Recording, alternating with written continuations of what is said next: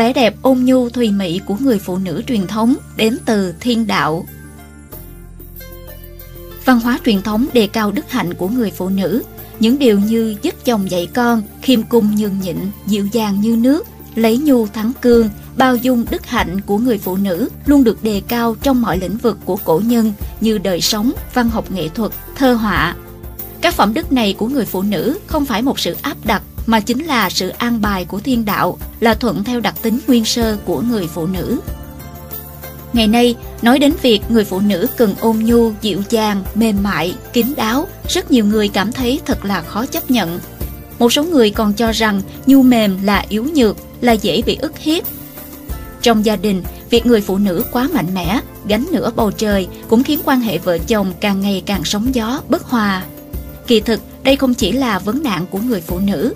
Trong khi nữ nhân ngày càng giống đàn ông thì cũng có không ít nam nhân mất đi sự mạnh mẽ, cương trực, xã hội ngày càng bất an, đảo lộn, âm thịnh, dương suy. Khái niệm âm dương được nhắc đến rất nhiều trong văn hóa truyền thống, có thể thấy ở mọi phương diện như thái cực, chu dịch, bát quái. Người xưa lấy âm dương làm nền tảng lý luận, cho rằng vạn sự vạn vật đều có tồn tại thuộc tính âm dương, chính là một biểu hiện của thiên đạo. Bởi vì người sống trong trời đất tất nhiên cần thuận theo sự an bài của trời đất thì mới có thể cân bằng, hài hòa, yên ổn. Còn nếu như làm theo ý mình, không tôn trọng tự nhiên thì sẽ sinh ra biến dị, nghiêng lệch, không hài hòa. Âm dương đảo ngược, âm thịnh, dương suy đều là biểu hiện của sự biến dị mạnh mẽ này. Trong văn hóa truyền thống, người nam là thuộc tính dương, cần phải cương, mạnh mẽ. Người nữ là thuộc tính âm, cần phải nhu mềm. Người nam có đặc tính của người nam, người nữ có đặc tính của người nữ. Chính sự khác biệt về đặc tính ấy quyết định sự phân công công việc của người nam và người nữ ở trong nhà hay ngoài xã hội. Với gia đình, người chồng cương trực, vững chãi, khoan dung, độ lượng, làm người bao bọc bên ngoài gia đình. Ngược lại, người vợ có tính ôn nhu, nhún nhường, mềm mại, làm người quán xuyến bên trong gia đình. Đây chính là sự an bài theo đặc tính của nam và nữ, của âm và dương. Người phụ nữ và người đàn ông một khi thuận theo thiên đạo, tuân thủ nghiêm ngặt vị trí, địa vị của mình thì xã hội hay gia đạo tự nhiên sẽ hưng vượng.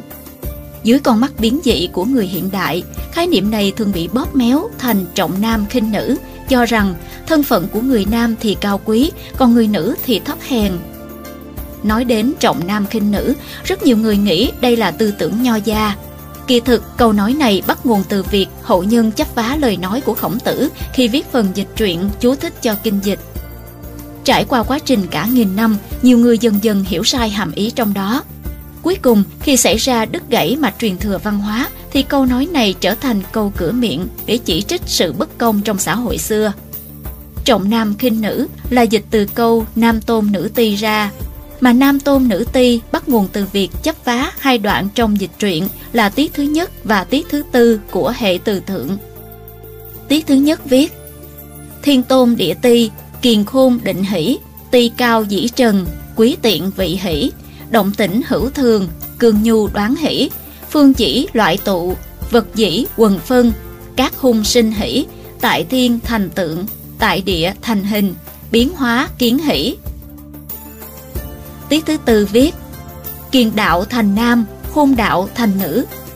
Ở đây, tiết thứ nhất miêu tả sự vận hành của quy luật vũ trụ, có thể tạm thời dịch như sau. Trời ở trên cao, đất ở dưới thấp. Càng khôn đã được định rõ là như thế. Sự vật lấy tôn ti cao thấp để trình bày rõ, cao thấp ra sao đã sẵn ở vị trí đó rồi. Sự vật từ đó mà phân sang hèn khác biệt, có động, có tĩnh, có cương, có nhu, có quần tụ, cũng có phân chia, có may mắn, cũng có tai họa. Trên trời có thiên tượng, dưới đất sẽ hiện thực hóa, biến hóa của vũ trụ là như thế. Tiết thứ tư có thể dịch Người nam là ứng với càng, người nữ là ứng với khôn.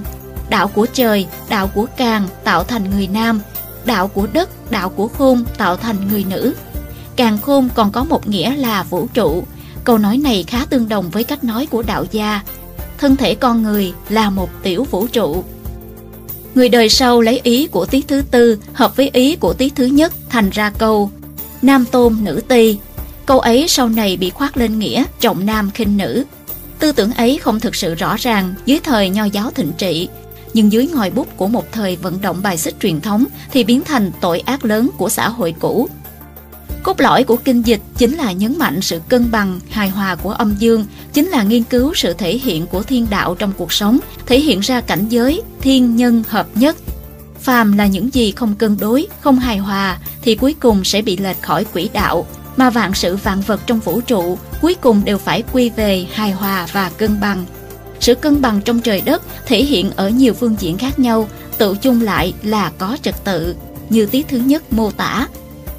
Trật tự nói trên có thể là càng khôn, có thể là trời đất, có thể là cao thấp, cũng có thể là sang hèn, nhưng không nhất thiết cứ cao thì là sang, cứ thấp thì là hèn.